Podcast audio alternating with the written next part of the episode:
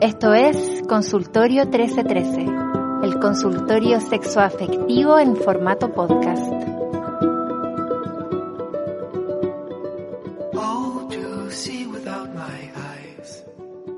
Bienvenidos a un nuevo episodio de Consultorio 1313. Esta Bienvenidos, semana- por favor, por favor. Partiste Oh, mal. Partí mal. Partiste mal, Diego, con la chucha. Partí como un señor boomer, como el señor boomer que soy. Por la chucha. Ya la wea, Ya, todo de nuevo. No, a ver, dale. clap. Déjalo. Ah. No, déjalo, déjalo, déjalo, que se bueno, transparente a nuestra realidad. Voy a dejar, sí, ya. Ok. ¿Cómo estáis? Bien, ¿y tú? Bien, bastante bien, la verdad. Un poco calorado, pero bien. Y mm, Sí. hoy, hoy, esta semana en particular, estoy mejor. Y estoy mejor por eh, dos motivos principales. Uno, porque hoy va a ser un día especial para nosotros. Vamos a tener una invitada eh, que hace mucho tiempo no teníamos. En algún momento al principio, cuando tú partiste este podcast, cuando yo también era una invitada del programa, había diversidad de voces, pero, pero hoy día vamos a volver un poco a eso y tenemos una invitada muy especial que se la vamos a presentar un ratito más. Y, y lo segundo que me tiene contento es que nos contactó el laboratorio Chile Teba porque quiere trabajar con nosotros en una campaña que están, hablando, que están preparando sobre el PrEP. Para quienes no sepan, el PrEP es una estrategia de prevención del VIH que consiste en la toma diaria de un medicamento protegiéndote así de adquirir VIH incluso si tuviste relaciones sexuales sin preservativos. Algo que en realidad Consultorio 1313 no promueve, pero no promueve, Bacán. pero uno se calienta, pues uno se a calienta veces, de repente. a veces pasa, a veces pasa. A veces pasa. ¿A quién no le ha pasado? ¿A qué no le pasa? Bueno, pero aquí está, aquí está la solución. Aquí está un poco como, como la solución a, a ese, a ese olvido. Eh, em, el, vamos a estar nosotros durante diciembre y enero trabajando con el laboratorio Chile Teva em, y vamos a estar hablando un poquito más como de, de qué se trata la, la campaña del PrEP. Eh, hay mucha más información que ustedes también pueden encontrar en arroba miprep.cl en Instagram, miprep.cl en Facebook y la página web miprep.cl. Así que para que todos podamos vivir como una, una sexualidad más responsable, más libre y todo, como que vamos a estar ahí este mes como relacionándonos mucho con, con el laboratorio y con, y con el PrEP. Sí. Em, una las- sexualidad libre es una sexualidad responsable. así básicamente. es. Esa Sí. es la, esa, esa es la, es el, el- ese es el eslogan que estamos proponiendo como, como consultorio 1313. Sí, de hecho, ayer, ayer cuando estábamos teniendo, porque tuvimos una reunión ayer con el laboratorio, como para como para conocernos y todo lo demás, como para cachar qué, qué queríamos hacer y todo. Y, y salió ahí un poco el tema como de la libertad y sentí que calzaba mucho con el episodio que queríamos tener hoy día, que es sobre salir del closet. Eh, y salir del closet lo enfocamos como desde un lado como de permitirnos o permitirse cada uno eh, vivir como quiere vivir y, y ser la persona que quiere ser en un mundo que muchas veces como que tampoco te acepta de esa manera. Eh, Mm. Es un acto de valentía súper importante y un acto totalmente como de vivir la libertad, creo yo, como sobre todo hoy en día. Y para eso tenemos un invitado que le quiero presentar con bombo y platillos, nuestro querido amigo Dani Wright. ¿Cómo está Dani? Hola, bien, ¿y ustedes cómo están? Muy, muy bien. Déjame... Bacán, muy felices de, de tenerte de invitada en este, en esta primera, en esta primera sesión como con invitada y que lo encuentro demasiado maravilloso, encuentro que es una excelente manera de empezar. Así que muchas gracias Ay, por que son aceptar la invitación. Sí, muchas No, gracias. gracias a ustedes. Muchas gracias por, por participar eh, y por entusiasmarte a, a estar en Consultorio 1313. Oye, mm, Dani, déjame hacer un repaso así como rapidito de tu carrera. Dani Wright, para quienes no lo, no lo conozcan, es uno de los músicos más talentosos que yo he conocido en el último tiempo. He tenido la suerte de poder compartir varias veces con él. De hecho, estuvimos el domingo pasado en el concierto de la Fran, que nos acompañó, eh, haciendo una versión de Insulto muy, muy linda. Eh, además, acaba de publicar un disco nuevo eh, que se llama, eh, corrígeme Dani si me equivoco, Drama Pop, ¿no? Sí, se llama Drama Pop. Muy bien. Amo, amo. Y está Es como un muy, muy género bueno. musical.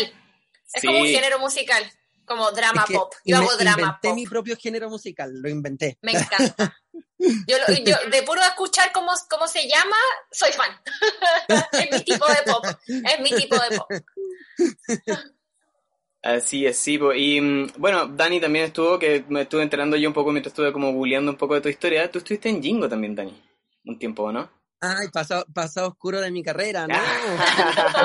Ahí estoy sacando la luz. Estoy Olvidémoslo. no, ese fue, ese fue Daniel Díaz. El Ah, ya. Wright no estuvo en Jingo, en verdad. No había, no había nacido todavía Dani Ah, Ray. bien. No. Oye, Dani, y bueno, y también estuviste, te fuiste un tiempo a Estados Unidos, nos encontramos nosotros en México hace poco, como que tu carrera está súper, súper activa, como están pasando varias cosas. Em, te vi también en los premios Musa, con, con un... Estaba ahí con una ala gigantesca, hermosas también. No, sí, fui, muy- fui Drama dramático. Fui bien drama, Drama pop. Sí, pues sí. había que hacer, había que hacer honor a drama pop. Y sí, pues estoy, estoy contente, estoy agradecida de, de lo que está pasando últimamente con mi carrera. Hace dos años que ya eh, siento como, como paso de ser un, un artista emergente a, a empezar a como una pseudo consolidación. Eh, yo sé que por supuesto voy a, la- a las estrellas, porque para eso, para eso nací. Ujú. y yo creo que es importante que sepamos que nuestros objetivos están para nosotros. Al final nosotros tenemos que ir en búsqueda de ellos. Y, y nada, tengo una, una alegría enorme eh, también de, de rodearme de gente maravillosa, eh, de amigues maravillosos en la música y de manera personal también, que me han, que me han alentado, me, me han ayudado mucho también a, a construir lo que hoy es Danny Wright. Qué bacán.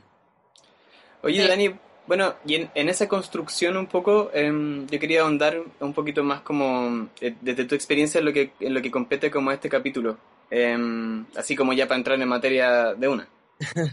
Me encanta. Em, yo, bueno, o sea, me gustaría como que nos pudierais como quizás compartir un poco desde, desde tu perspectiva, em, un poco de tu historia como del- de, encontrarte contigo mismo un poco y como, como tener este eh, momento de, de, de- de decirle al mundo un poco como lo que está, como lo que está diciendo recién, o sea, como, como encontrarte como con Mm. Danny Wright, ¿cachai? Como con, con esta Sí. persona De que eres partida tú. yo quiero, de partida yo quiero saber, porque nosotros somos, como, como se quedó muy claro desde el principio de este, de este, de este programa, eh, somos, me- bueno, de partida yo soy bisexual, el, el Diego es heterosexual, como que de partida yo quiero saber, como decir salir del closet, ¿está bien? ¿Está mal? ¿Se usa creo- todavía? Ah, yo, yo como- siento, mira, yo, yo ocupo como, yo, yo ocupo mucho el término eh, mostrar tus colores. Eh, Mm, eh, ocupo ese término, me Mucho gusta mucho, pero también entiendo eh, que aquí hay una connotación histórica respecto a salir del closet. Yo no sé si tú la Ah. sabes. Yo no sé si tú la sabes, Aldea. No, no sé si lo sabes en verdad. No, Eh, cuéntanos por ver- favor. Tiene que ver, eh, ahora, esto es una teoría, no es, un, no es que yo sepa la, la verdad absoluta de esto. ¿Pero es una teoría es una tuya o una- o una no, teoría no, una general? teoría que yo escuché de otras personas, Ah, no me voy a adueñar de ella. Me encantaría que fuera mía, pero no, no, no la es. Em, lo que pasa es que antiguamente se le decía salir del closet porque habían hombres que engañaban a sus mujeres y cuando engañaban, o mujeres que engañaban a sus eh, parejas hombres em, eh, con, con personas del mismo sexo y las metían al closet y cuando descubrían que estas personas al final eran LGBTIQ+, eh, o lesbianas, gay, en esa época como solamente se creía, eh, sacaban a la pareja del closet. Entonces sa- esa persona salía del closet, pero no solo salía del closet eh, esta relación, o sea, salía del closet de la relación homosexual de Claro. esta persona. Ah, Entonces, salía literal por- del closet, como Sí, del era como que se escondían closet. en el closet, sí, se escondían en el Ah. armario Wow. em, para, para ocultar que tenían una relación homosexual eh, con otra persona y estaban engañando a sus parejas. Es por eso que eh, la teoría dice que eh, se ocupa el término. Antes se ocupaba de manera denotativa, pero yo siento que la comunidad LGBTIQ también le dio un- una resignificación a, esa, a, a ese concepto. Y creo que hoy en día a mí no me parece violento, eh, no me parece, ahora, esta es mi opinión, yo no sé qué, qué cosa pensará otra persona, no me- ahí yo no me hago responsable de lo que yo estoy diciendo. A mí no me parece violento, no me parece feo, me parece lindo el, el tema que de alguna forma yo siempre lo interpreté como desde mi parte era como que yo me metía al closet de mi mamá a como no sé, onda como ponerme sus abrigos y como no sé, ver los tacos que tenía y de repente salir del closet como vestido como yo quería salir vestido, no sé, como lo veía así también. Qué hermosa Eh, imagen. pero no sé, no sé qué significará. Así lo, lo entendía yo cuando era chique. Mm. Bueno, yo tenía una interpretación similar igual. como, como, media de como, pero era más como con lo que hablaba, un poco como con, como, más como de salir al mundo, ¿cachai? Como, como de salir de un lugar que está como, como encerrado, que es oscuro más encima también y que, y que, y Claro. que uno no es capaz de reconocerse, como a salir a la luz, verse y que los demás lo vean también, ¿cachai?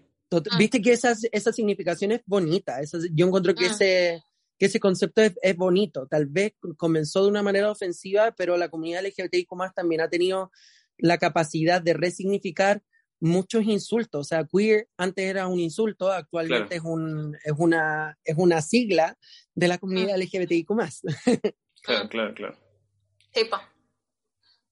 Oye, Dani, y mm, eh, desde tu punto de vista, como, ¿qué, qué, qué, dirías tú que es como lo más bacán de, de eh, lo más bacán y lo más difícil, un poco como del proceso? Lo más bacán, yo diría que sin ninguna duda, no voy a partir por lo, por lo, lo peor. Lo peor es que nos limitan desde la primera infancia a una norma.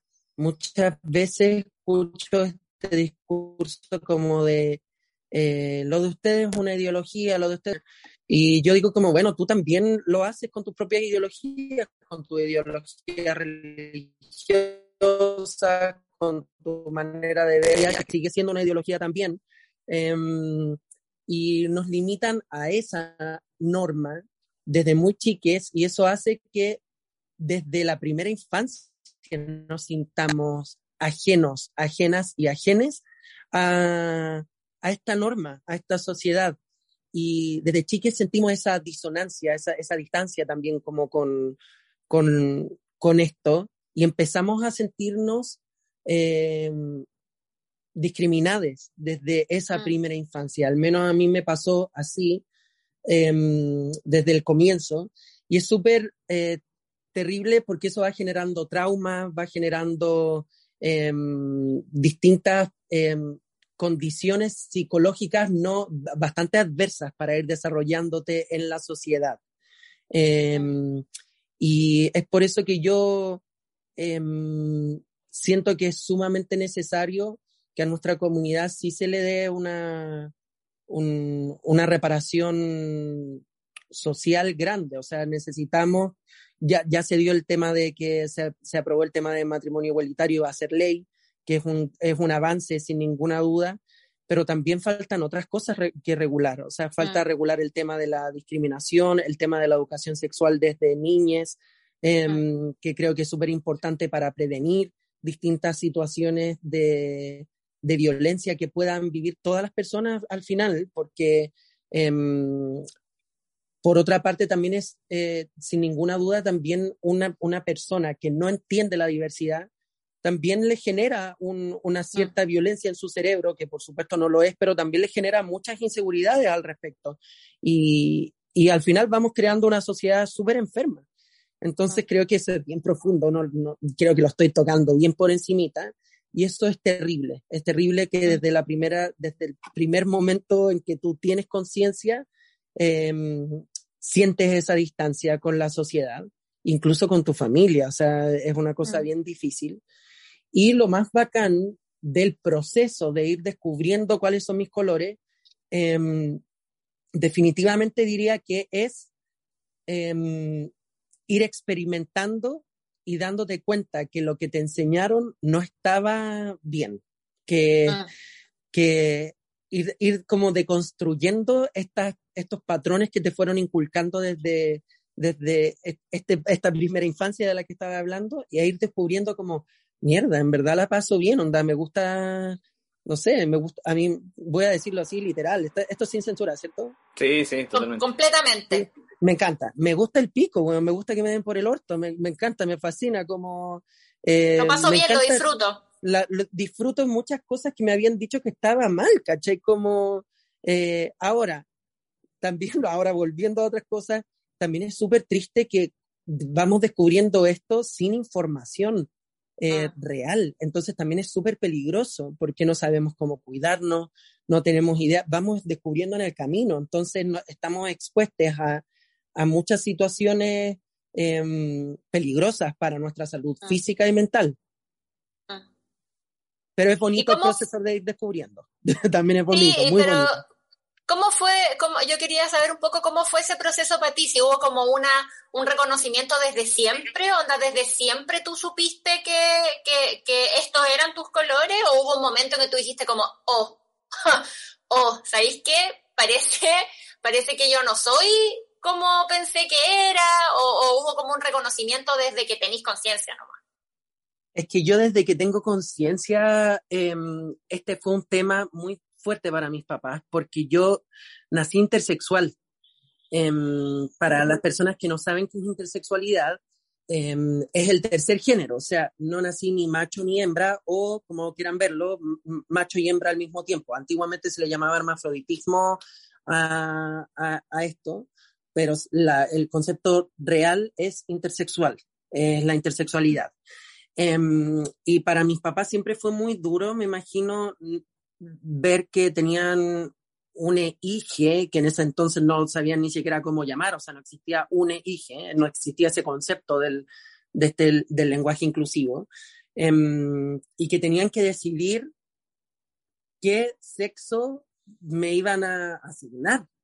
Y a los, tres años, se, a, los tres años se me asigna el género masculino, em, porque era más fácil por, por la genitalidad que yo tenía. Era la operación más fácil, sin ninguna duda. Em, y para las curiosillas, nací con dos ovarios y un pene.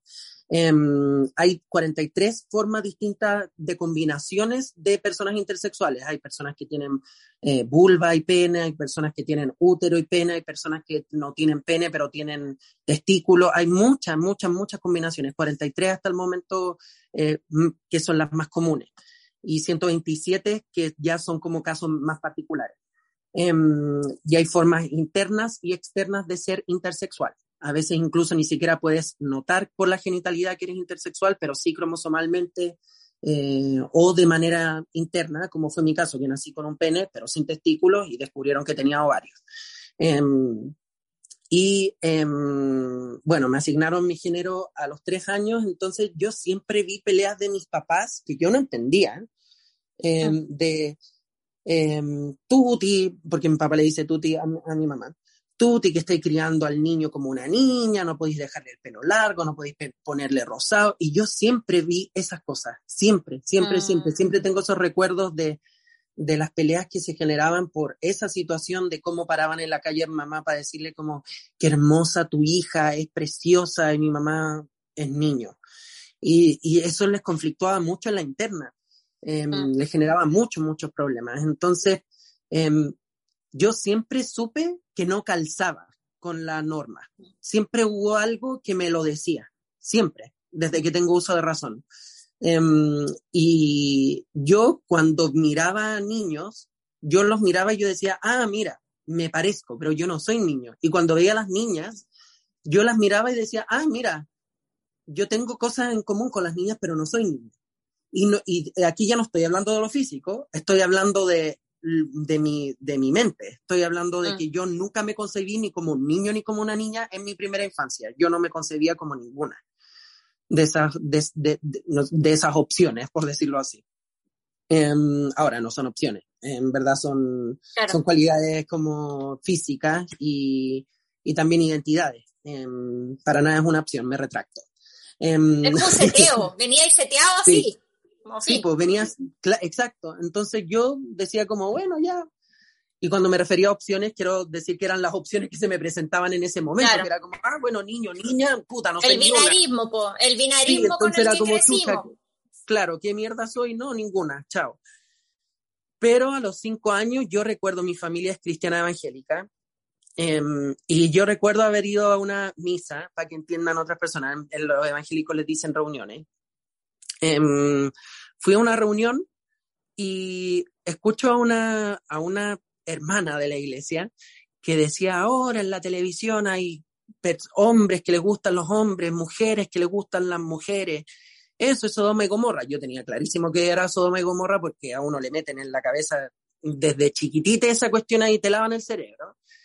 y yo dije, mierda, yo me fijo en hombres y también me fijo en mujeres, como yo, yo, yo en verdad era un niño súper despierto también como desde el punto que yo me atraía gente, como que yo siempre me pregunto por qué hay gente que de repente dice como, ay, meterle sexualidad a los niños desde tan chicos es pervertirle la cabeza, pero sí, incluso esta, ellos mismos lo hacen cuando yo me acuerdo, en Kinder me preguntaban, ¿qué niñita te gusta del curso? ¿Quién te gusta? ¿Te gusta una niñita? y a las niñitas te gusta un niñito, igual les meten esa mierda, igual mm. les hablan de eso. Y es porque las niñas sí tienen sexualidad, es obvio. O mm. sea, tenemos, tenemos una sexualidad, por supuesto, no estamos preparados ni nuestros cuerpos ni, ni nada para enfrentarnos a una relación sexual, pero sí tenemos, tenemos gustos, tenemos una orientación sexual, tenemos sentimientos, tenemos emociones, eh, incluso es súper normal que también las niñas se exciten por, por cosas que ni siquiera entienden, pero, sí, pero sí hay una sexualidad que está en desarrollo, por supuesto, y que en algún momento se va a llevar, eh, eh, o sea, va, va, a vivir experiencias sexuales. Por supuesto, no a esa edad, no, no corresponde. Mm. Pero, pero yo me acuerdo que sentía atracción por niños y niñas. Y, y ahí dije como, mierda, estoy mal. Y ahí entendí que estaba mal y ahí yo empiezo a rechazar eh, mi identidad, mi orientación y empiezo a rechazarlo todo, en verdad. Y de ahí en adelante me crié muy reprimido em, y fue súper duro ese proceso, en verdad. Mm. Cabres, fue horrible. Em, me imagino. Odiándome todo el tiempo en una religión como muy aparte, en una iglesia como que no, no tiene mucha apertura al respecto también, como me imagino que ha sido muy duro. Tú participabas activamente igual de la iglesia, ¿no? Yo participé activamente hasta los 19 años en una iglesia evangélica. Eh, de hecho, yo era el ah. ministro de alabanza, que es como el cantante principal, por decirlo así, de la iglesia, y recorría hartas partes de Chile cantando también canciones cristianas porque, pucha, igual yo quería tener una carrera de cantante, entonces em, yo igual activaba harto en eso, mucho, mucho, mucho, demasiado diría yo. Era bien fanático ya en, mi adolescencia y em, nada, fue bien triste porque em, eso me hizo pasar por periodos súper depresivos, por, por, por periodos suicidas en mi etapa infantil. O sea, yo a los ocho años tuve mi primer intento de suicidio por esta situación, porque mis compañeros tampoco entendían, no entendían mi cuerpo, ni mi voz, ni mi nada, porque yo siempre me vi muy andrógino. Siempre me vi muy andrógino. Yo nunca, siempre me decían, no sabían si era niño o niña, pero me, me veían vestido con pantalón. Em, era súper turbio y siempre me molestaban. Yo sufrí mucho en, en esa etapa. Y nada, bueno, fui creciendo y, y, no fue fácil salir del closet o mostrar mm. mis colores. No fue nada fácil, fue terrible. Em, y nada, bueno, ahora miro para atrás y no te voy a mentir, igual me da pena, pero por otra parte también digo, bueno, este, ese proceso también yo lo he ocupado y no digo como ese proceso me sirvió y agradezco a ese proceso, no, digo como yo ocupé este proceso, yo le, yo le di la vuelta y lo convertí en una razón para obtener fuerzas, para para amarme, encontrar el, camino del amor propio y el camino de la sexualidad también, que es algo que yo tenía súper prohibido, o sea, no, no era algo que yo no podía ni tocar. Y para el arte también, Y para el arte también, yo me imagino que también tener como una, una parte como creativa, artística, como que usualmente esas luchas como que nutren mucho la creatividad. Y como que no, a mí no me, no me sorprende que, que el drama pop, ¿cachai? Como que, que, que, ahora, que ahora que estáis como viviendo esta, esta libertad de, de, de, mostrar tus colores y de ser fielmente tú, como que, que haya tanta creatividad y tanto arte y tanta como expresión y que sea más encima buena, bacán, ¿cachai? Porque, porque es esa, esa, esa es como apropiarse también como de, la lucha y de esos momentos como para como para encender ese fueguito, como de, de, la creatividad y del arte. Sí, eso me tiene contente, ¿eh? me tiene súper contente porque justamente Drama Pop es eso, como ah. un disco que es una apología a una niña intersexual, o sea, yo. Em, y, y, también viene con, es un disco que viene con altas emociones, con rabia, con pena, con amores, desamores, con sexo, con, con todo lo que se me reprimió y con todo lo que no pude hablar alguna vez.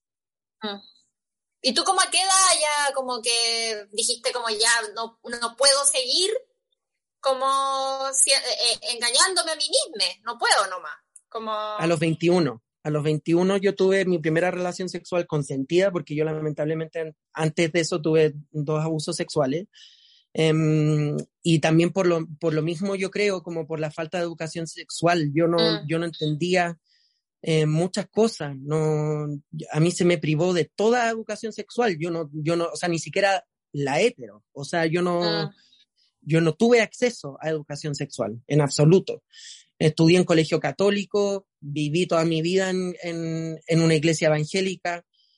Esos temas eran súper, súper, súper tabúes en, en, en todo mi, en todo mi una persona abusiva sexualmente. Tampoco tenía información respecto a eso. Entonces, lamentablemente, ahora no es que me esté culpando, es que si hubiera tenido información probablemente hubiera podido enfrentar de mejor forma eso y no me hubiera quedado callado tanto tiempo respecto a eso.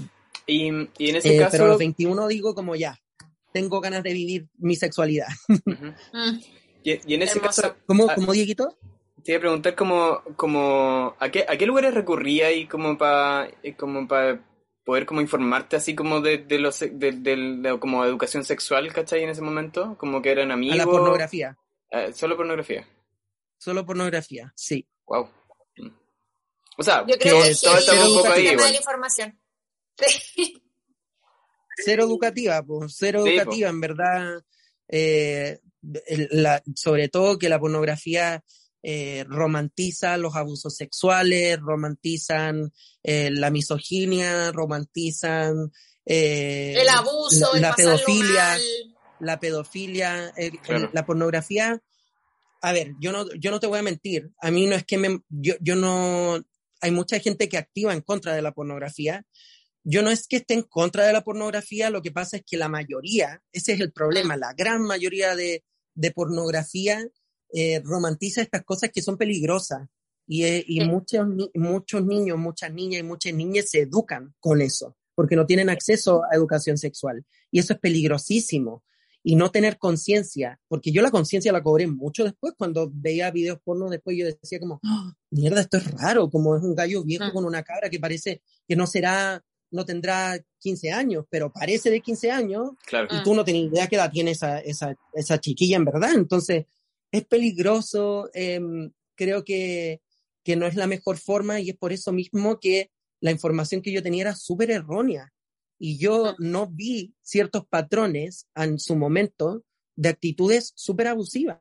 Entonces, nada, no, lamentablemente pasó, obviamente eh, esas personas eh, son criminales sexuales eh, y yo no tengo ninguna culpa y nadie que ha sido abusado sexualmente tiene culpa respecto a eso, pero, pero al no tener información también es súper difícil que podamos identificar quién es un posible abusador o abusadora. Claro. A reconocer esas situaciones. Sí, A reconocer esas actitudes, reconocer esos comportamientos, como que no, si la información es poder y el poder es libertad, básicamente. De nuevo volvemos a la libertad. Heavy. Oye, hablando de libertad, a mí me gustaría que pasáramos a la segunda parte de este episodio y poder leer historias que nos mandaron nuestros auditores eh, contándonos su experiencia sobre, como dice muy bien Dani, eh, mostrar sus colores.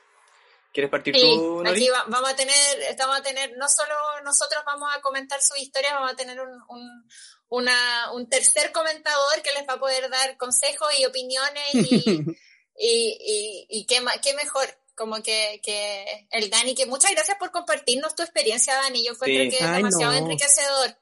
De nada, lo hago con mucho amor. Lo hago con amor para ustedes y para la gente que les escucha. Aquí les mando un besito. Aprovecho de mandarle un besito lleno de amor y color. Sí. ya, ¿comparto yo? Sí, dale. Sí.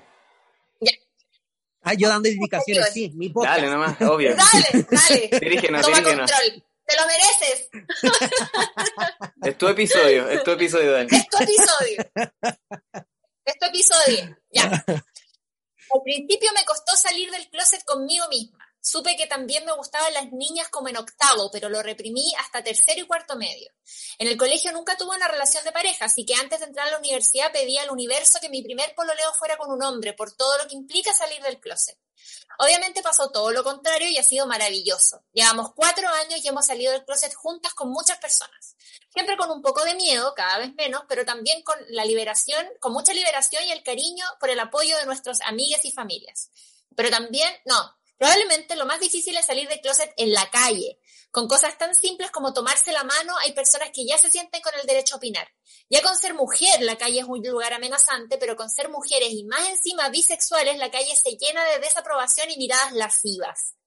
Pero cada vez somos más las que se atreven a hacer pareja en los espacios públicos, por lo que la esperanza crece igual. Muchas gracias, Nori y Diego, por visibilizar nuestras experiencias. Oye, qué heavy. Qué Sí. heavy. La calle. La calle. Y, La calle es un tema. O sea, oye, creo- y, que, y agradecerle a, a esta chica por, por su experiencia, porque además de, de ser eh, súper, no sé, fuerte de, de leer de- y de escuchar, eh, también es súper empoderadora la, la experiencia. Mm. Sí. Preciosa. Gracias, mi vida. Ah, sí, no, pero eh, es que es heavy que, que bueno que, que, que toca el tiro el tema como de la calle, porque, claro, yo siento Mm. que cuando se habla de, de este proceso de, de ser uno, uno mi- un emisme y mostrar los colores y, y salir del closet y todas las formas que uno pueda tener de decirlo, como que hay distintas capas como de, de ese proceso. Y está como yo me imagino la primera capa íntima, que es como reconocerse uno, un emisme, como, Mm. como de- decir, como ya, sabéis que parece que para acá va la cosa. Después, como con, los, con, los, con las personas más cercanas a tu entorno. Después, como que va creciendo cada vez más, como Sí. esa, es- se va sacando cada vez más ese velo. Y como que el, el último gran como paso, yo creo que es la calle, como el, el, el ambiente público y el poder andar de la mano y darte besos y como vivir tu, vivir tu, tu, tu amor y tu sexualidad de manera libre como en, en espacios públicos, ¿cachai? Claro. Mm. Dieguito, ¿querías ¿qué decir algo tú? Sí, no, yo solo como que me parecía que, que mm, como, como que lo pienso como una, como las barreras, ¿cachai? Como la, la calle yo diría que es como la gran barrera como para poder como uno como eh, sentirse eh, libre como decía la recién, ¿cachai? Eh, y no solo, o sea, en todo, en todo ámbito igual, ¿ah? como que es un lugar como que se genera, es donde sucede todo, donde nos encontramos todo, pero también es un lugar como que es súper inseguro en general eh, y Mm. mucho más inseguro, como decía ella, como para las mujeres y además mujeres como bisexuales, ¿cachai? O, o, o gente de- Mm. como de la comunidad. Entonces, em, es, un, es, es un tema que creo que únicamente se soluciona en la medida en la que hay una hay, hay un interés colectivo, ponte tú, como, como en encontrarse, ¿cachai? Que, que yo Mm. creo que también precisamente como en este momento como político de este país, lo más difícil es, es cerrarle la puerta a esa discusión, ¿cachai?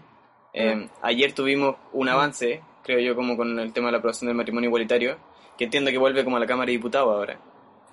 Eh, pero, pero eso podría estar como muy amenazado solo porque hay un grupo como muy pequeño de personas que creen que tienen como la capacidad de decidir qué se hace en el espacio público al final, ¿cachai? Eh, Epa. entonces como que no es solo como que muchas veces siento yo que la discusión sobre eh, salir del closet o mostrar los colores como eh, tiene que eh, o se siente un poco a veces la, la- la lectura que yo he logrado como ver en general es como de que hay que atreverse nomás pero pero ese atreverse conlleva un montón de otras como dificultades y de peligros reales ¿cachai? que, que son invisibilizados algunas veces. Yo siento que a, a mí, bueno, eh, siempre me hablan niñas, niños, niñas, eh, adolescentes, eh, porque también hay que saber que hay niñas en redes sociales em, y, y jóvenes también que me, me- me cuentan historias parecidas y siempre me hablan del miedo que sienten de salir a la calle siendo quienes son o amando a quien aman. Y yo personalmente vivo ese, ese miedo constante eh, porque yo salgo, así como me ven, muchas veces yo de repente yo ya perdí la noción de qué es lo, como de la norma al, momento de vestir, como que yo de repente, no sé, el Diego me vio, por ejemplo, el otro día en el concierto de la Fran, y yo, yo decía como, bueno, vengo con un look más sencillo y todo eso, y todos se reían de mí, porque en verdad... Sencillo, nada. Entonces, como dije, ya, ir como más piola, onda, lo más sencillo posible, dije, ya, bueno, y te juro que me forcé, me forcé caleta como... No, demasiada parafernalia, no, no terrible. Y después dije como, no, esto es más sencillo y además que no es mi show, el show de la Fran, el momento de ella, no voy a andar como, con, como Lady Gaga con una cola, que mide tres metros, no, como que tengo que ubicarme también, ¿cachai? Dije, sí, voy a ir sencillo. Después empecé a describir, gente me decía, oye, Dani, ¿qué te voy a poner? No, no, vine sencillo, blanco y negro nomás, pero bueno, quienes estuvieron en el show o quienes vieron las fotos, saben, o quienes van a ver las fotos, se van a dar cuenta que en verdad parece que no es tan sencillo, no sé.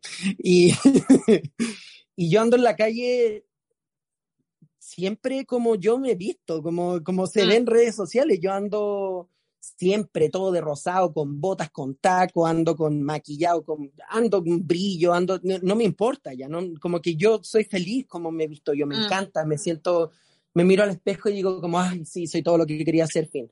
Y me fascino. Y es súper duro enfrentarte a la calle porque siendo quien soy, me gritan siempre, o sea, no hay día en el que no me toque la bocina, en el que no me griten rica, en el que no me griten maricón, en el que no me griten fleto de mierda. No hay día, no existe. yo salgo poco a la calle por eso mismo, porque igual, pese a que yo me siento muy cómodo con quién soy, con cómo me visto y a quién amo, em, no es cómodo salir a la calle. Eh, me siento inseguro y, y, ya me han pegado también por eso mismo. Em, entonces, entiendo a la gente, yo no quiero, yo decido no vivir con miedo, pero eso no significa que el miedo a que yo no pueda volver a mi casa existe. Em, y el, el, miedo de mi familia, el miedo de mi pareja, el miedo de mis amigas de que yo salga a la calle y, de, y haya un día en el que yo ya no vuelva, existe. Yo, yo desde ese punto pienso en las mujeres porque las mujeres es aún peor, es solo por tener el cuerpo que tienen, como por, mm. por poseer una vulva y fin, como, y, y bueno, también por, por, por, ser mujeres en general, porque no, también hay mujeres que no tienen vulva y eso también hay que, que normalizarlo, em, por el hecho de ser mujeres, corren un peligro enorme en la calle, em, un peligro grave. Em, y eso yo lo encuentro terrible, porque aunque anden piolita vestida y se esfuercen por ponerse un pantalón que les tape hasta el tobillo, eh, o una falda que, le que les tape más para que no les pase nada, para intentar no provocar, entre comillas, que es terrible tener normalizado eso en tu cabeza, tener internalizado eso. Pienso en mis hermanas, pienso en mis amigas, pienso, pienso en lo que tienen que hacer y lo que viven día a día antes de salir a la calle de no salir tan maquilladas, porque aunque quisieran, no pueden hacerlo eh, porque tienen miedo. No pueden andar a más, o sea, oscurece y ya no pueden andar solas en la calle porque les ah. da terror. Em, es triste, es súper triste y no hay que olvidar que también hay muchas mujeres en la comunidad LGBTIQ eh, que siempre se les invisibiliza tanto. Em, sí, pues es verdad lo que dice también la cabra en la historia de que especialmente cuando uno anda como con parejas, mujer siendo, teniendo pareja mujer, no solo te miran como, sino que es como que uno se convierte en un doble objeto de deseo, onda, si ya como mujer, cuando tenía una pareja mujer y te, y te demostráis cariño con tu pareja mujer en la calle, onda, te van a sexualizar el doble, el triple, ya es un fetiche casi, ¿cachai? Sí, pues es terrible. Entonces, nada, que, que, que fuerte, pero por otra parte encuentro bacán que ella de alguna u otra forma diga que igual decide, no lo dice de manera literal, pero decide vivir sin el miedo. Y eso se puede, eso se puede, pero eso se puede cuando uno hace el camino de encontrarse primero. Y cuando uno no puede no tener miedo sin que tú pierdas el miedo a ti mismo. Eso, eso es cuático y qué lindo el testimonio y lo agradezco. Sí. Ya digo, ¿tú leí el otro? Sí, voy. Esta dice, soy mujer cis bisexual, pero hace poquitos años fuera del closet. Desde pequeña me gustaron las mujeres. Mi primer enamoramiento fue Shakira a los 5 o 6 años. Quería casarme con ella, irme a vivir con ella y darle besitos, pero cuando comencé a expresar esto me dijeron que eso no se podía y que tenían que gustarme los hombres. Así pasaron los años, acostumbrándome a sentirme atraída y a salir así, acostumbrándome a sentirme atraída y a salir con hombres. En el colegio me gustó una chica, pero jamás le dije a nadie y era muy triste sentir que no podía contarlo. Hace cuatro años entré a estudiar teatro y les juro que a las dos semanas de estar ahí salí del closet sin ningún miedo ni tapujo. La libertad y falta de discriminación me hicieron sentir que realmente no tenía nada que ocultar. De verdad me sentí completamente libre y abierta a ser quien soy al cien. Además de que me comenzó a gustar mucho una compañera de curso. Al final, igual terminé pololeando con un hombre a los pocos meses, y el otro año cuando terminamos y comencé a hablar más sobre mi orientación sexual, mi madre, compañeros y amigues me decían que estaba confundida, que ellas creían que yo era heterosexual. Otras personas me decían que yo no parecía bisexual, que tampoco les daba la vibe LGBT y que nunca había estado o me habían visto con una mina. Me dio mucha rabia porque de tantos años de estar en el B-Closet pasé a ser cuestionada por la gente, incluso de la comunidad, por no demostrarles mi bisexualidad. ¿Acaso tengo que cumplir requisitos? Y si en verdad hubiera estado confundida, ¿a quién le importa? Y si hubiese sido heterocuriosa, wea mía también. Me ha costado mucho lanzarme a la piscina con las mujeres y aún siento que soy nueva en esto, pero ahora estoy empoderadísima de quién soy, conociendo chicas por Tinder y sin dejar que ningún saco wea me cuestione lo que solo yo sé que soy. Atentamente, la Gerard Piqué. Oye, de partida amo que su primer crash haya sido Shakira, yo creo que me siento profundamente eh, identificada. identificada. El mío no fue Shakira, pero fue el video de Britney Spears, de I'm a Slave for You. Yo creo que fue de las primeras veces que yo dije como, ¡Ah! como, ¿qué, ¿qué, me está pasando en la entrepierna? Fue una de esas primeras veces. Como yo creo que por, por o, el video de I'm not eh, eh, Don't Let Me Be the Last to Know también de Britney Spears, que también que estaba como en una isla, estaba como en una ah, isla con un sí. weón y como que todo el rato se toqueteaban y se y era como, ¡ah! como me producía demasiado deseo los dos cuerpos, ¿cachai? Y era como, ¿qué está pasando? me encantó. A mí me, a mí me pasó con Ricky Martin igual estoy como parecía a, la amiga, a la Gerard Piqué, porque, mm, porque, ay, yo lo veía, era como, oh, guachito rico, pero yo tenía cuántos, cinco años cuando lo miraba así. lo amaba, lo amaba. Le daba 50 mil hijos. Aparte que igual encuentro muy bacán también esto que, que cuenta la amiga en la, en la historia, porque es verdad esa weá de que, de que, de alguna manera, porque yo, hay mucha gente que, que, empieza a tener esta aproximación y este reconocimiento, y es como que te exigieran como experiencias, así como, ya, pero te has dado un beso con una mina, ya, pero hay culiado con una mina, como, como que le decía a todo el mundo así como, no, yo creo que estáis confundida, yo creo que te gustan los hombres, porque es tan, es tan, es tanta como la imposición de la norma, como que ni siquiera se puede como uno declarar en reflexión, ¿cachai? Como que tenéis que definirte al tiro. Incluso pasa medio al revés. ¿eh? Yo, por ejemplo, a mí me pasó que yo cuando salí del closet, salí como gay del closet. Yo actualmente me considero una persona pansexual. Em, y yo decía como, claro, soy gay porque yo entendía que si ya me metía con un hombre, ya era gay, nomás caché como que no había otra opción. Y yo no conocía mucho de la comunidad LGBTIQ ni nada de eso, yo en verdad bien ignorante. Y mm, de, de repente como que yo decía, pucha, pero igual como que recuerdo mi relación con mi polola y yo la amaba, yo estaba enamorado de ella, súper enamorado. Tuvimos nuestras muy pequeñas experiencias sexuales porque igual yo estaba reprimido por la religión, que tenía que llegar casto hasta el matrimonio y mi esposa también, entonces eh, tenía esos pensamientos en esa época y creía mucho en ello y los intentaba llevar a cabo. Mm, no con mucho éxito, pero igual estaba logrando, estaba logrando algunas cosas. y, y después cuando de repente dije como, ¿sabéis qué? Sí estuve enamorado de Mina, en verdad me, me, han gustado ahora, como mientras estoy en una relación, me siguen llamando la atención las mujeres qué chucha, soy, seré bisexual, seré, no mm. sé, pansexual, yo no conocía más que eso. Y dije, bueno, ya no sé, iré cachando. Y no, cachaba nada, no caché mucho rato, después dije, ah, chavo, la etiqueta no estoy ni ahí.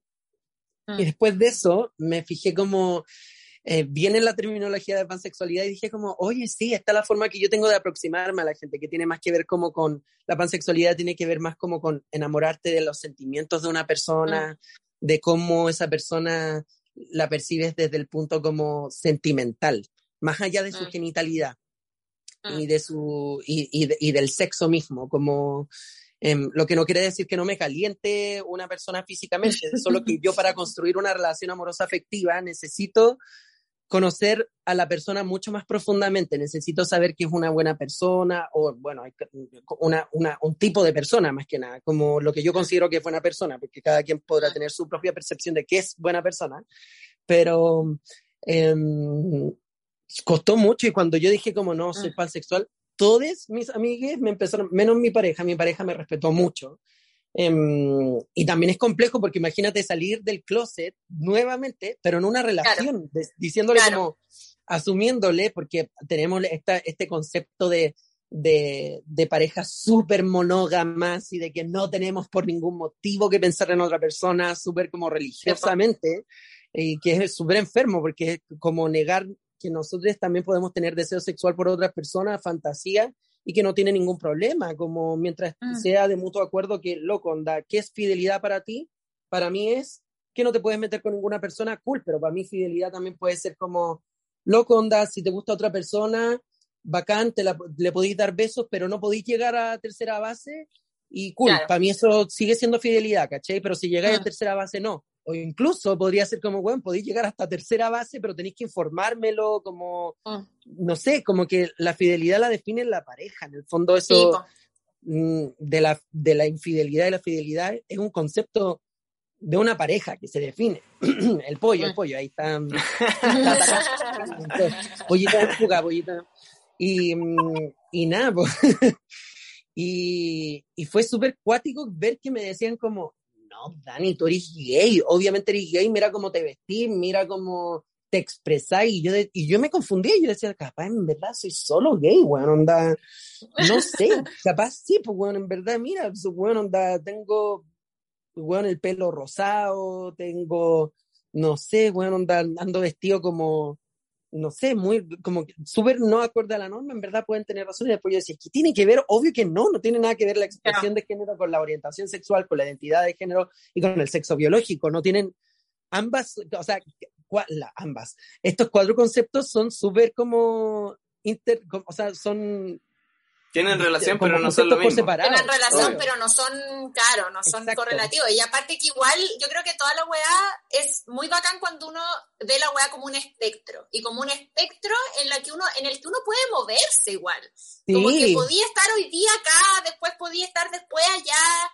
De como que la weá es fluida. Como que no es, no es como una etiqueta que uno se pone en la cabeza para siempre. ¿Cachai? Totalmente, ¿no? Yo creo que, eh, nada ahí la amiga también mostró algo súper cuático, que es que otra gente empieza a imponerte y a decirte qué es lo que tú eres. Y es muy raro porque de repente nuestra, en nuestra sociedad nos acostumbraron a definirnos por lo que dice otra persona de, de, ti, más que lo que tú sabes de ti, que es, lo, al final es tu verdad, como ¿quién, ¿quién mejor que tú te va a conocer a ti si tú vives todos los días contigo mismo. Es como imposible que alguien te defina, por más que te conozca muy bien, nunca vas a saber totalmente quién eres, más que tú.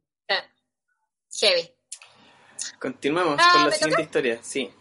Ya, esta es cortita pero fuerte, encuentro fuerte. oh my God. Dice, a veces me toco pensando en mujeres y veo porno lésbico, pero nunca he tenido nada con una, con una mujer. ¿Cómo puedo saber si me gustan? Solo sé hasta ahora, solo sé que hasta ahora me han gustado los hombres. Habrá que probar. Yo creo que es que aparte esa weá como de ver porno lésbico, o sea, como que yo creo que todas las mujeres, el otro día veía como, las como las incidencias y estadísticas como de búsqueda de porno entre las personas y la cantidad de mujeres que ven porno lésbico yo creo que es mayor que la cantidad de mujeres lesbianas o bisexuales, ¿cachai?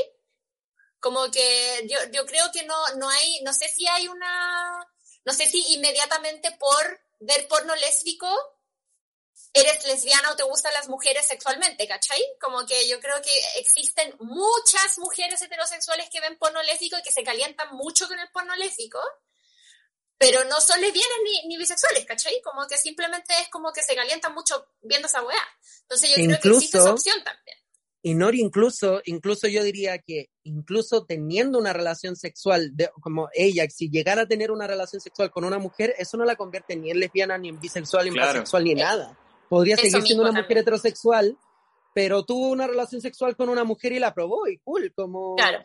También está, también está bien, no tenemos por qué etiquetarnos inmediatamente porque eh, vivimos una experiencia en particular que nos gustó y cool, pero tal vez mm, mm, tampoco esas experiencias nos definen, Claro. ¿cachai? Como... Totalmente, sí. pues.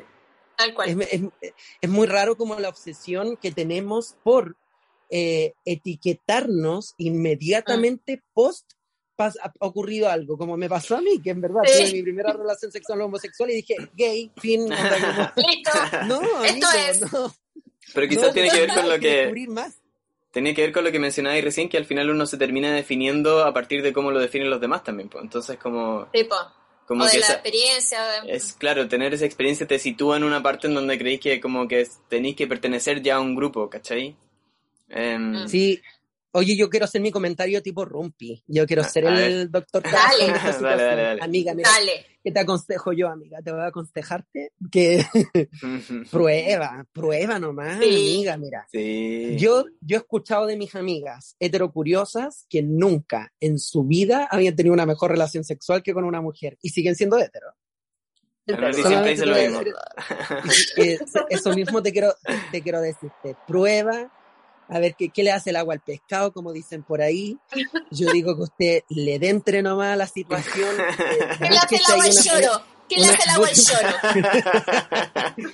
Búsquese usted ahí en- en una aplicación, alguna cosita, ponga ahí como Probando, heterocuriosilla, quiero probando. cachar qué onda, Claro. eh, Sí. viendo qué, qué ondiwi, eh, y nada, pues como y que nos cuente. atrévete. Y que nos cuente después. atrévete, después cuen- cuéntanos si te gustó o no. Ahora tampoco tenéis por qué pololearte a la cabra que te vaya a follar. Mm. No, amiga, onda, en verdad podría ser como, oye, quiero, tengo ganas de probar, cachemos qué ondi. En una de esas te topáis con una chiquilla que está en la misma bola que tú y tate y vaya a cachar. ¿Me gusta o no me gusta? Y, si- y, bueno, yo creo que hay 99% de probabilidades de que te fascine, mi amor. Así que aprovecha, aprovecha porque mis amigas siempre me dicen como, loco, nadie me había hecho sentir tantos orgasmos en, en una relación sexual.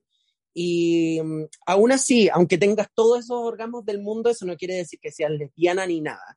Y si Ah. estás viendo porno lésbico y no quieres llegar a- a- a- a la- al consejillo que yo te estoy dando, porque es un consejillo nomás, tú puedes tomarlo o dejarlo, también está bien, tú sigues disfrutando de Ah. tu porno lésbico, de, to- de tus tocaciones maravillosas, sigue dándote autoplacer, y cool también. Ahora yo te digo, pruébalo, como dijo Katy Prueba. Perry, I kiss a girl and I like it. And I like it. Me encanta. Ya, después de eso no queda más que leer la otra historia. Dale, por Sí, favor. ya, esta dice, aún no saco del closet con mis papás, no mientras no les lleve una polola a la casa.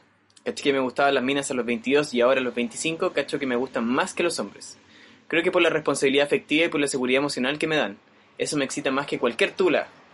De hecho, a estas alturas, no es para nada de intolerante. No entiendo a los homosexuales. Hermano, ¿cómo no le gustan las mujeres? Son la cosa más linda de la creación. Honestamente, y no tan solo de físico que son hermosas, sino que su capacidad de amar, empatizar y cuidar es otra weá, honestamente. Ay, tengo una opinión respecto a esto. A ver. Dale, fuerte, fuerte.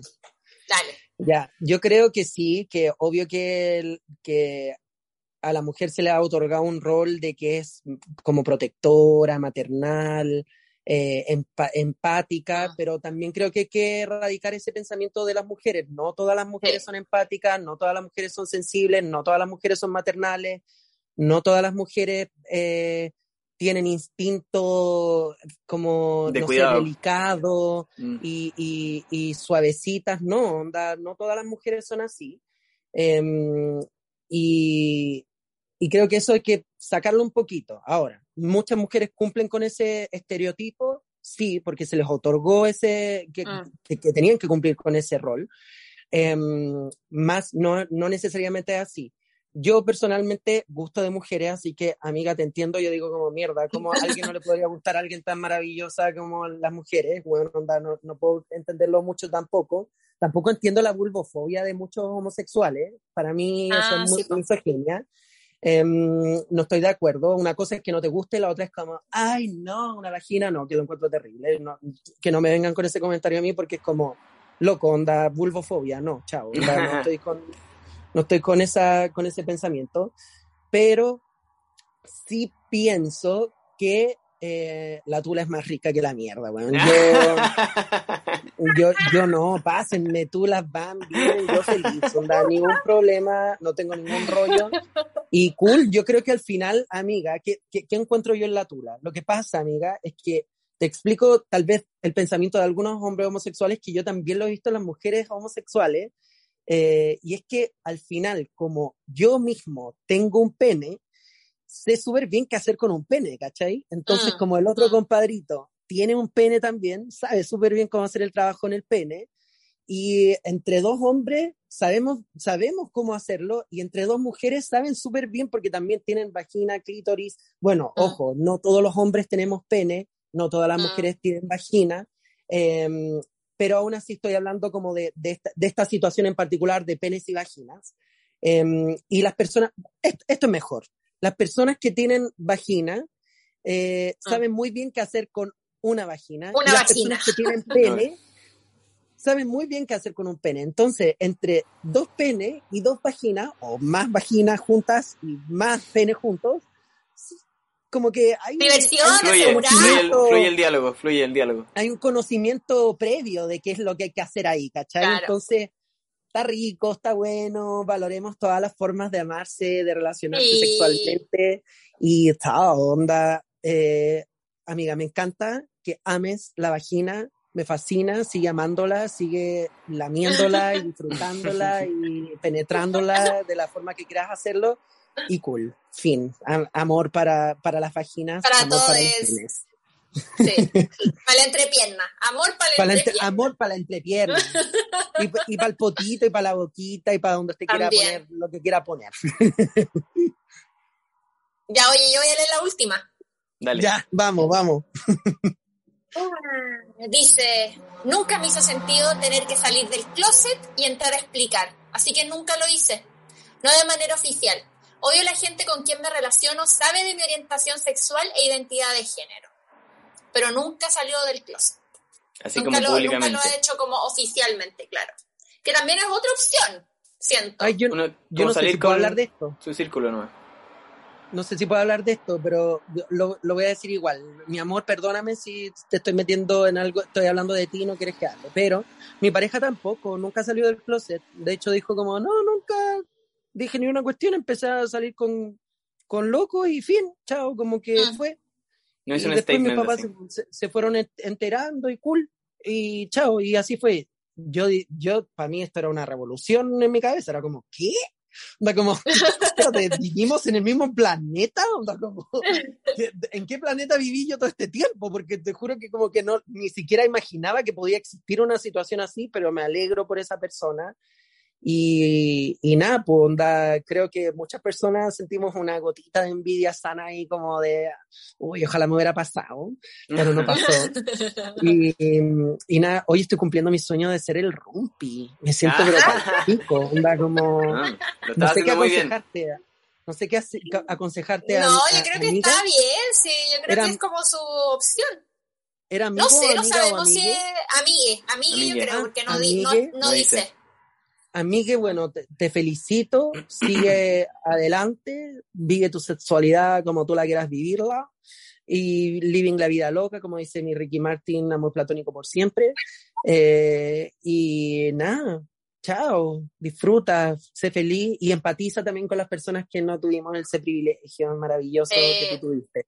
Felicitaciones, te aplaudo, aplaudo a tus padres, aplaudo a tu familia, chao, increíble. Sí, aspiramos a, a eso, se- aspiramos Siento que es una buena mismo. experiencia, sí, siento que es como una buena experiencia, como simplemente vivirlo y como que tu entorno como que se ajuste un poco, como que se requiere como de, de, de confianza igual, como en, en tu, en ti mismo, en ti mismo, ¿o no? Totalmente.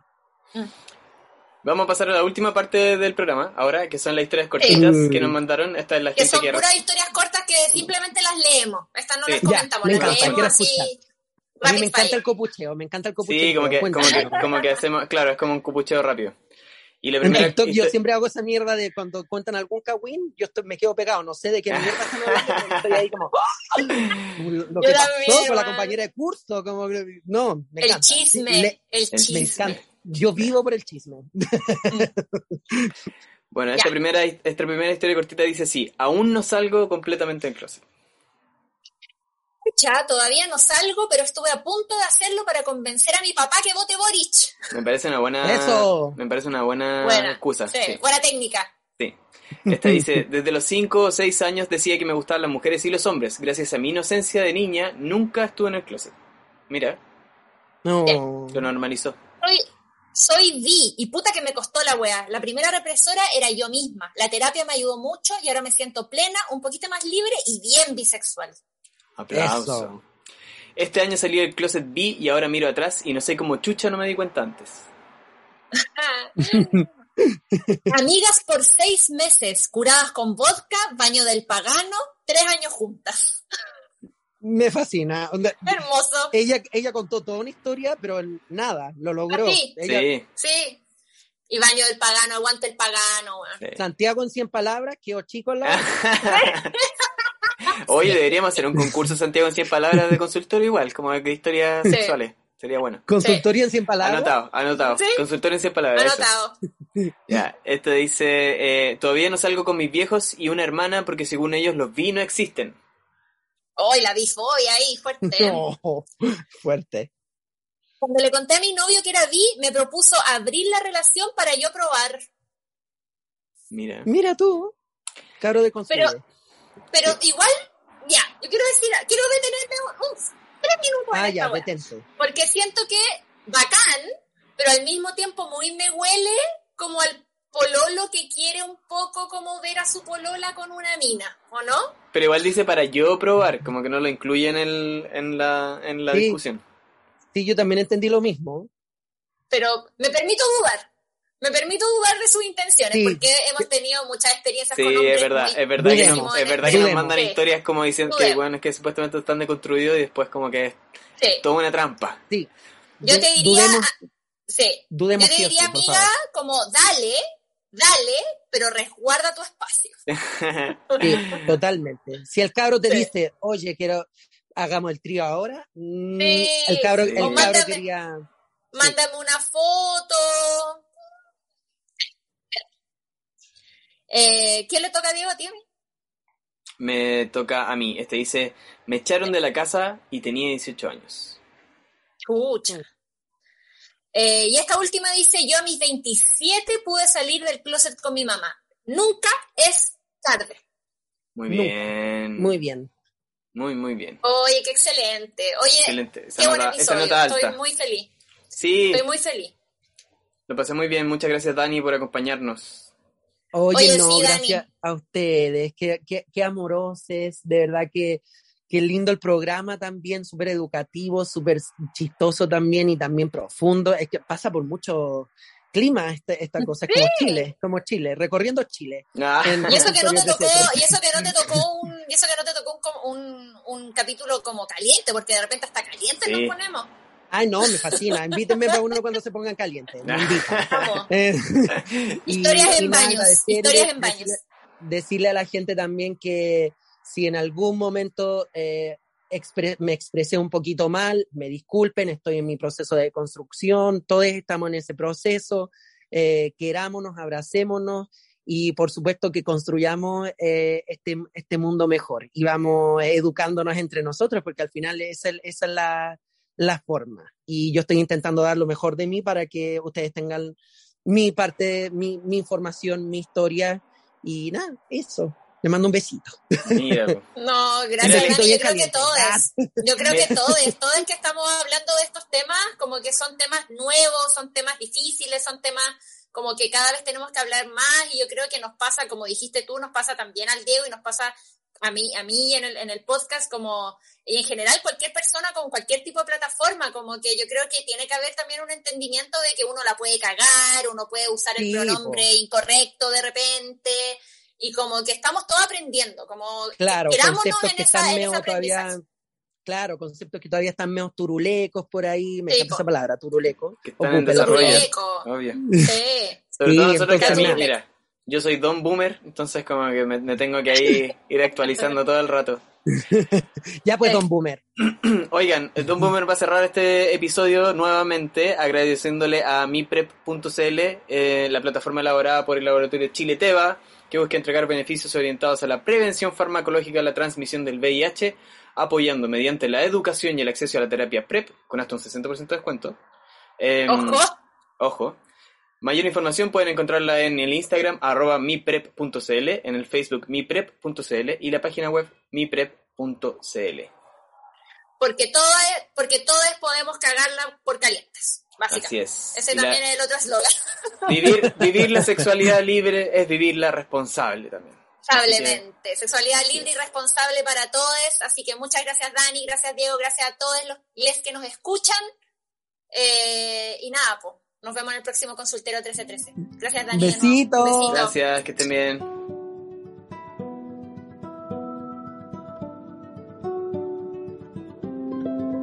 Gracias a quienes confiaron sus historias para el episodio de hoy. Síguenos en arroba consultorio 1313 donde puedes enviar tus dudas y consultas. Y nos escuchamos en el próximo capítulo.